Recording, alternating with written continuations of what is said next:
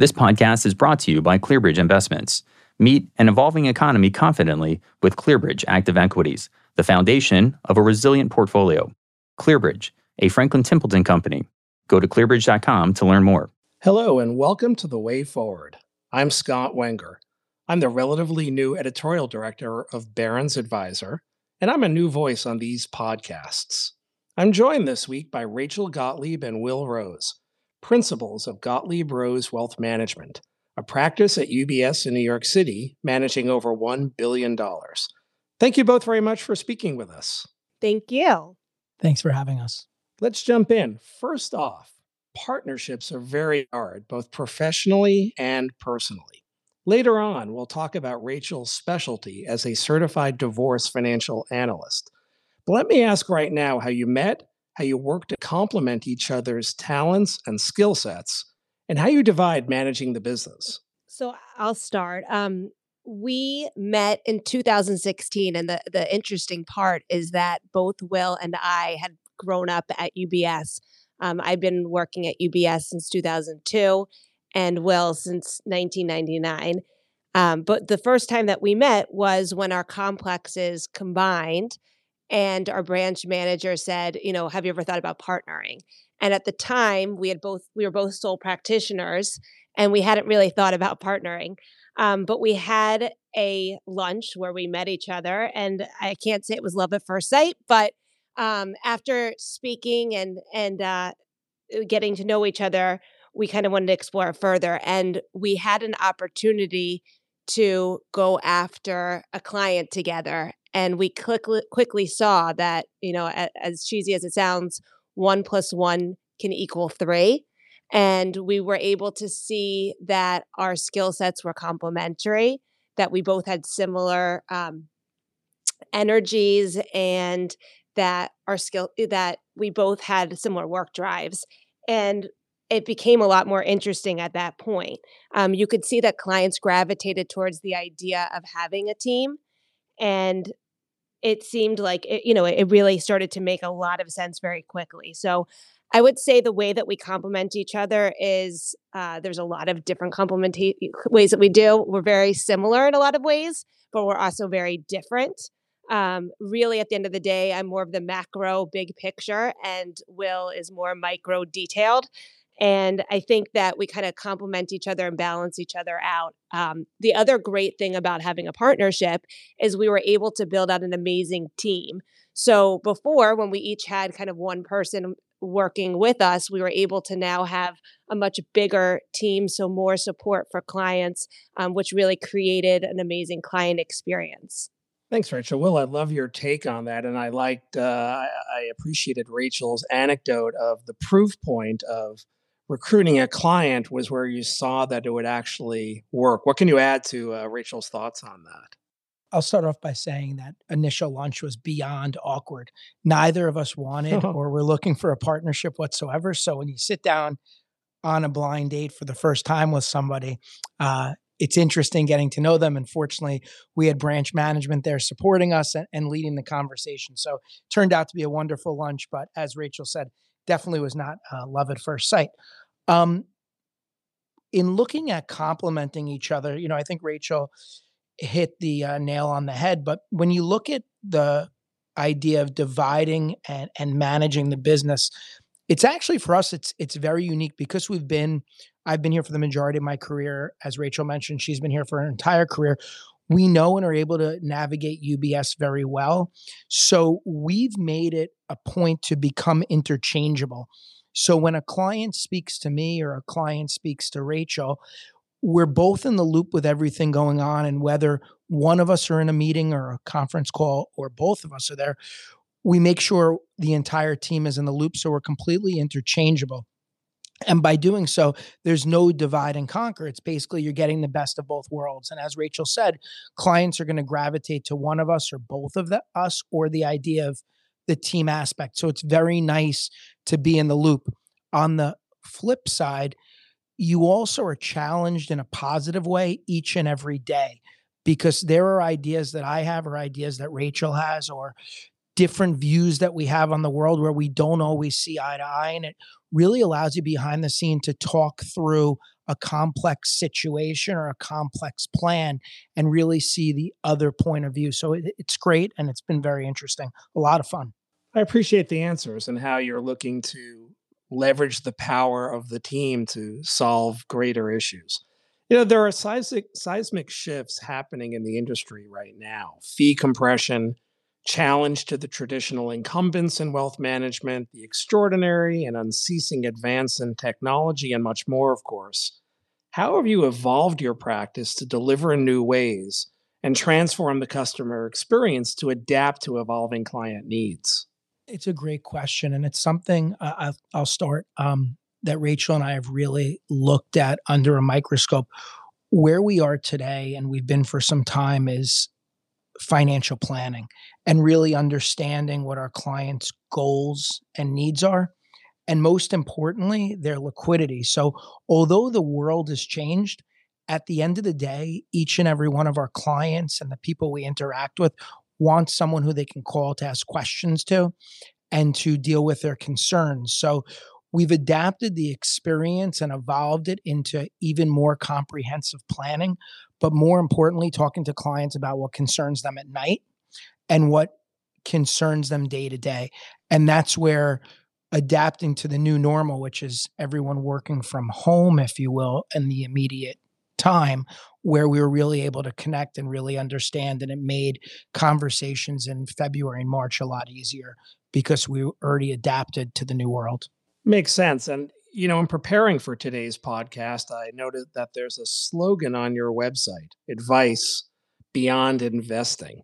Tell me how that helps orient your relationships with your clients advice beyond investing is really just referring to the fact that we do more than buy stocks and you know sell bonds um, or sell bonds and buy stocks but really we're looking holistically at what's important to you the client um, and that could include family. I mean that that's the most important thing as as we've seen kind of the whole time is people's family is the most important thing. Um, but really just everything. So from what excites you what your goals are to what keeps you up at night and what scares you and we're addressing all of it and we're giving advice not again just about buying and selling securities but about holistic planning. So, for example, um, you know, what if something were to happen to me? Well, that kind of translates to, am I properly insured? Um, what, you know, can I afford this place? Uh, can I afford to retire? Um, you know, we saw in COVID, we had doc- a doctor, for example, that uh, had health uh, had health concerns, and as a result, he wanted and kind of was forced to retire early. And so we were able to help him through that decision, which was obviously emotional and also financial decision. Um, we talk about what's important to clients and we've been able to help up help set up family foundations uh, we've been able to help educate the next generation or children so it's really a lot of different conversations and we really want to be involved in everything and really understanding and kind of being the go-to person for our clients, not just, oh, should I buy this stock or I saw this, you know, this idea. What do you think? Um, it's really life encompassing. Got it. Your practice typically is based out of UBS offices in Midtown. And you, you told me earlier that you're both there today. Have you been going into the office on a regular cadence during COVID? Regular is not the right word. We've been here when we can and have how we can. Most importantly to Rachel and I and, and everyone we interact with on a daily basis is being safe. Um, not contracting COVID, not spreading COVID, so on and so forth. So, in the beginning of COVID, uh, we went into our homes on March 13th. We didn't come back in the office until after uh, September 1st. And those first three months, as I'm sure everybody on the podcast can relate to, we really didn't know what the world looked like. So we immediately set up shop that our team was meeting virtually uh, over the phone, uh, Skype, etc. 9 a.m. and we are having uh, calls at 5 p.m. and then throughout the day. What we wanted to do, which was very important, and then I'll answer the question, is we wanted to be able to see each other because you don't, when you're on a team, you don't know what everybody's home environment is like and you don't know who they're with. And we have members of our team who live by themselves. We have members of our team that live with extended family. And it was really important to be able to see everyone and make sure everybody was okay. So initially, we did not come in the office. And then starting in September, Rachel and I realized that being in the office added an element for us that was important. So with masks, socially distanced, we come into the office about once a week and conduct business from here. And a day like today, which, you know, we came in, we're here now and we'll be here for the entire day. And it allows us really to come up with ideas and and deal with situations like this podcast that are much easier when we could see each other rather than being on the phone.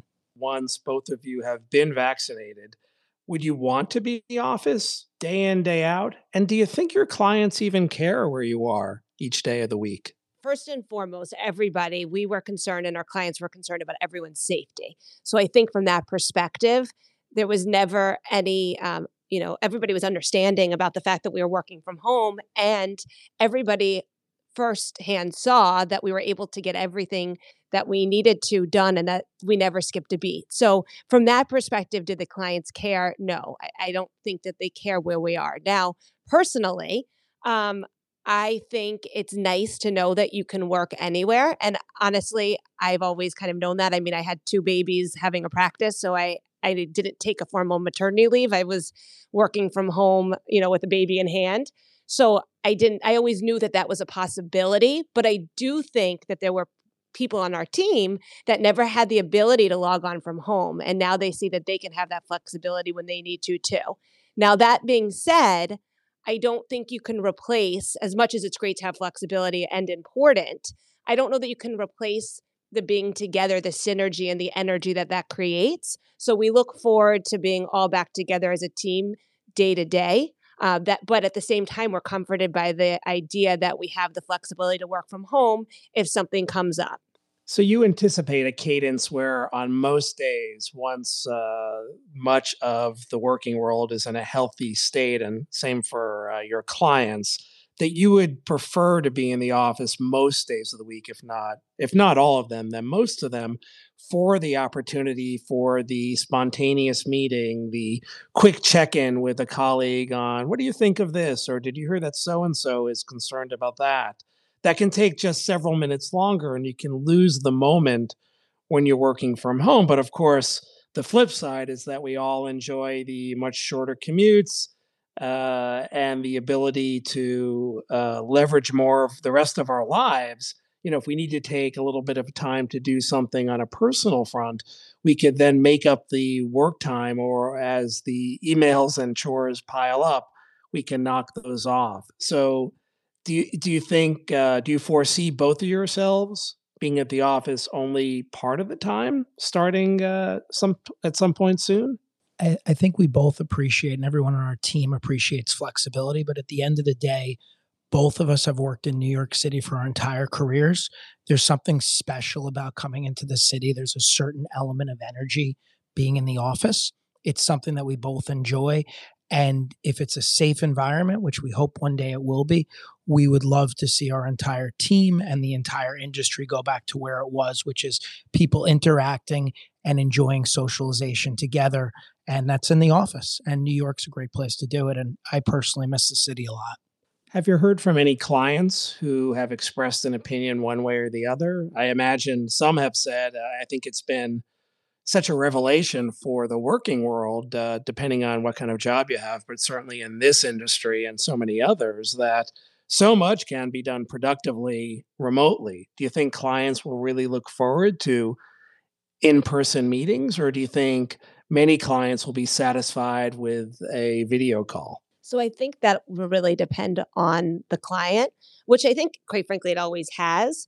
Um, there are clients that love face to face, and then there's clients that are fine with just a phone call, which is how we're able to have a business not just in New York, but really across the United States. Um, but I still think sitting with somebody at the table, there's something that that can't replace that. So probably, you know, again, it really depends client to client, but we look forward to being able to see clients more regularly in person. I, I think what's very interesting, which is something that we've never experienced before in either of our careers, is everyone was in the same place at the same time for the most part. So in March, April, and May, us being at home and many of our clients being at home really enabled us to get to know one another in a very different way. For example, you can't stop someone from hearing a dog barking, a baby crying, a child asking a question, so on and so forth. So it's very interesting to really learn how to pause and deal with the outside environments in every call or you know in dealing with a client and it makes the conversations go in a little bit of a different direction than you would in an office setting and it was actually very refreshing to get to know clients in that aspect as sitting in their home with their family with you know out anything being censored so it, it was it's been nice to do it this way also both ways will be very interesting and a lot of fun that's a great point. That uh, if you think of it as the discovery process, you're seeing clients maybe more relaxed, uh, not not as guarded or not as prepared because you know if they're in their own home, casual interruptions will occur, and you could learn maybe a bit more about family relationships or how people interact with each other that you might not see in a formal setting in your office or at a restaurant. Definitely. Uh, let's turn now to uh, I want to circle back on Rachel's specialty as a certified divorce financial analyst. What led you to develop that expertise? Do most advisors with the specialty work with women or men as well? Well, so what inspired um, me to get the designation was that we work uh, a lot with couples, and statistically, oftentimes, or you know, some couples go through divorce, and it became apparent that there was a need to be able to help a client through an emotionally it's a very emotional period um, and to be able to help and have the expertise to be able to advocate for that client and to help them through the financial decisions and emotional decisions that it that that it encompasses so it eh, there was a, a a client that I had worked with. Um, it was a couple, and when they went through a divorce, it was very apparent that not having those expert those skill sets, you know, made it so that I wasn't able to give holistic advice and really truly be an asset to them. So that's really what inspired me to get that designation. And in terms of men and women, yes, we can work with the men, you know, men and we work with women. Um, but eh, we also it, it, it doesn't, you know, there's a lot of different value that we can add while helping a client go through a divorce. I'm sure so many advisors, uh, as you noted, and as research has shown, about 40% of American marriages end in divorce. I imagine then when that when clients loop you in and say that they are separating, it's a perilous time for the relationship. I, I imagine that it's very hard to retain both uh, partners of a marriage if they're splitting after the fact how uh, does that relationship get invited get divided in your experience right so sometimes we'll end up having a relationship unfortunately even if we try to include both spouses sometimes one spouse just because we're all busy you know juggling a lot of times careers and children and everything else will end up being the steward of the finances and as a result one spouse will develop a relationship with their advisor. Um, that creates an opportunity for the spouse that wasn't the steward of the family and didn't handle it and have that relationship to find another relationship.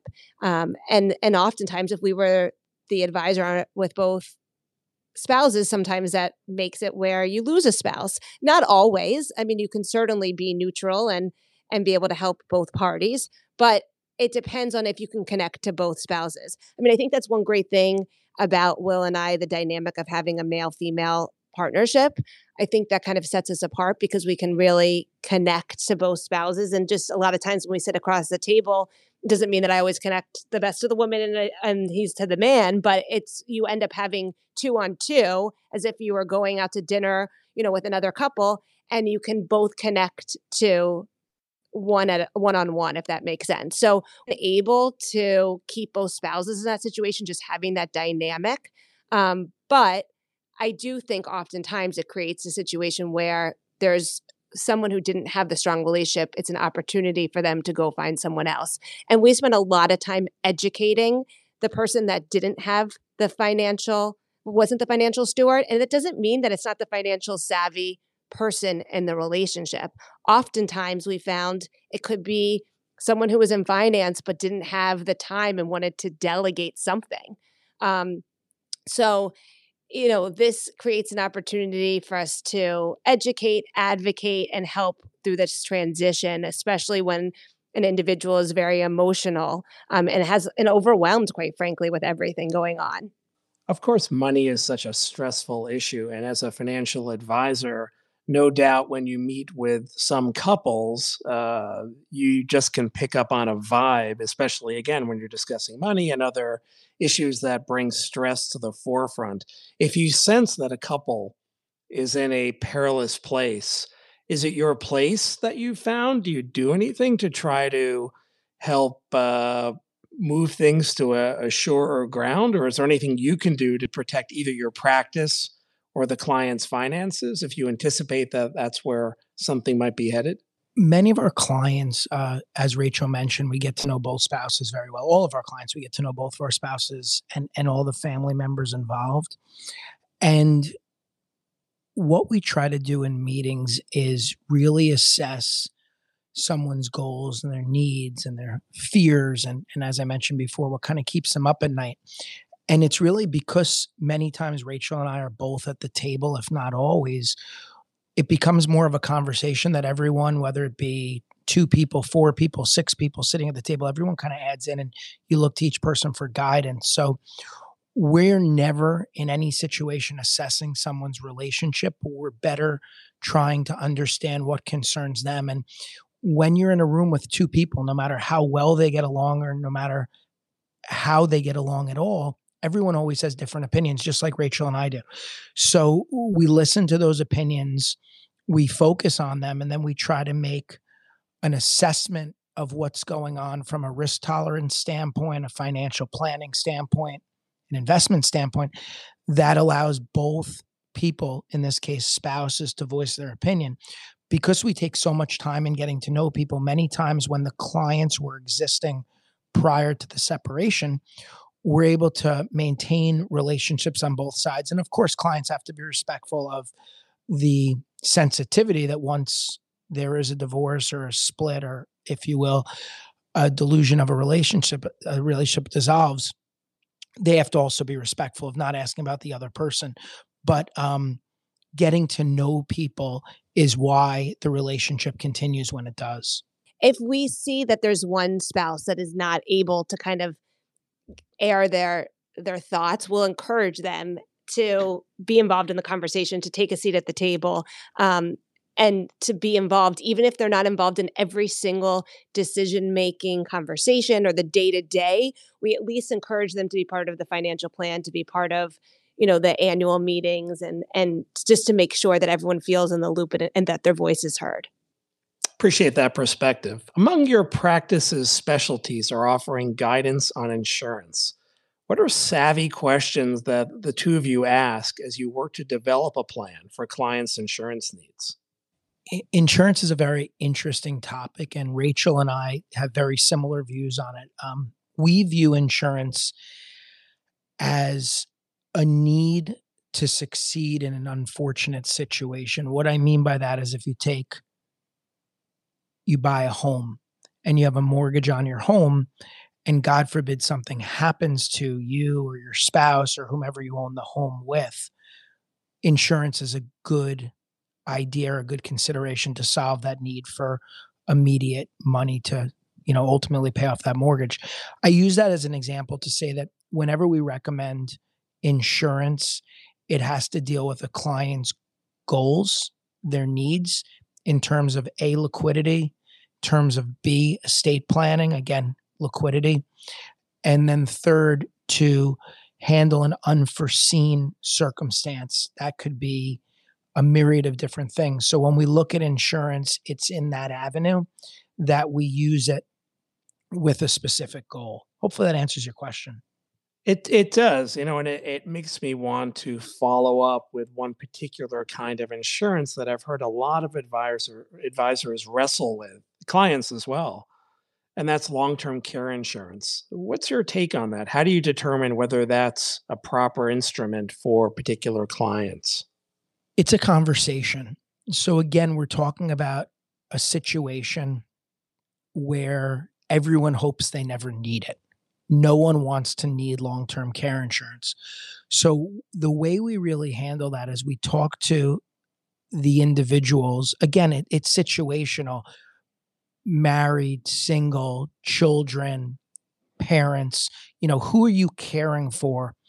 And if your assets were to be used to support yourself, unfortunately, in a medical situation, A, do you have the assets to do that? And then B, are those assets in your mind for something else? Whether, as I said, it be a family member, a charitable organization, et cetera. So that's the way we handle it. We lay out the facts for the person whom we're speaking with and then let them know what the outcome will look like. And then, of course, follow it up by saying, hopefully, you'll never need this and it will be a complete waste, if you will. And then, then that individual makes that determination on their own as to whether they want the insurance or they'd rather self-insure. And and that's really the conversation that we have and we give it back to the the person we're speaking to. What percentage of your clients would you estimate have long-term care insurance it's a good question we've never i've never actually looked across the entire client base to to give you a percentage but i think it's safe to say about a third of our clients have long-term care insurance of some fashion but I can say with 100% certainty, we've had the conversation with all of our clients, which is what does your retirement look like? If something happens to you, how does everything play out? And that really leads us to what life looks like later on. I appreciated your noting that uh, given the the nature of long-term care insurance and for some clients they you know from what advisors have related to me that there's a bit of sticker shock and that as you said for some clients in their minds the best option is self-insuring if they feel that the price they're paying is not providing enough value Mm-hmm. are there other topics we haven't uh, touched on just yet that you think have been surfaced in the past year as far as top client concerns looking forward? I mean, one major thing that's come on, uh, and and you know, it really resonates with everyone is is what does the world look like when we go back to a day like December of 2019? How, how does that relate? How does that look like for me, and how does that affect me? Meaning, that's the things that our clients and prospects are asking us.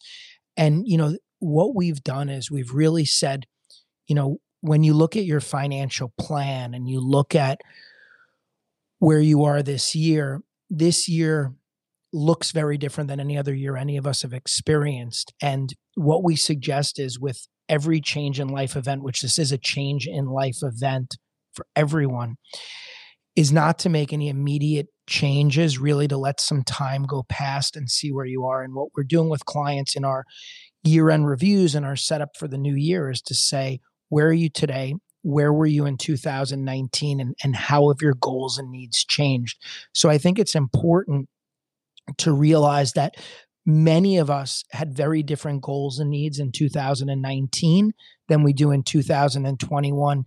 And we need, as advisors, to adjust the way we look at the world to realize that although things may and hopefully will go back to normal, it will be a little bit different. And I think everyone is very sensitive to, rightfully so, their health and and their family. And I think that those are big conversations that every advisor should have, and Rachel and I have on a regular basis. I appreciate your framing it that way. I, I, hear that as you know, a plan is such an important aspect. Of, you know, a complex, detailed plan given what's gone on in a client's life or lives up until that point but of course the world will intrude and you know will make changes in both uh, their lives and in, in, what's going on either with government and taxes or or things that no one can even anticipate so flexibility is being uh, is being prudent about about preparation you know and i realize as i I look at uh, our timer that uh, our conversation for me could go on for another hour. But at this point, uh, let me turn to what we always uh, use as a great Barron's tradition asking our guests for one final actionable idea that our listeners could put right into practice. Can I ask you both to tackle that? I think that this period of time has been overwhelming trying to juggle everything at the same time day to day. Um, and one thing eh, that I've found is just making a list of what you want to do every day and accomplish.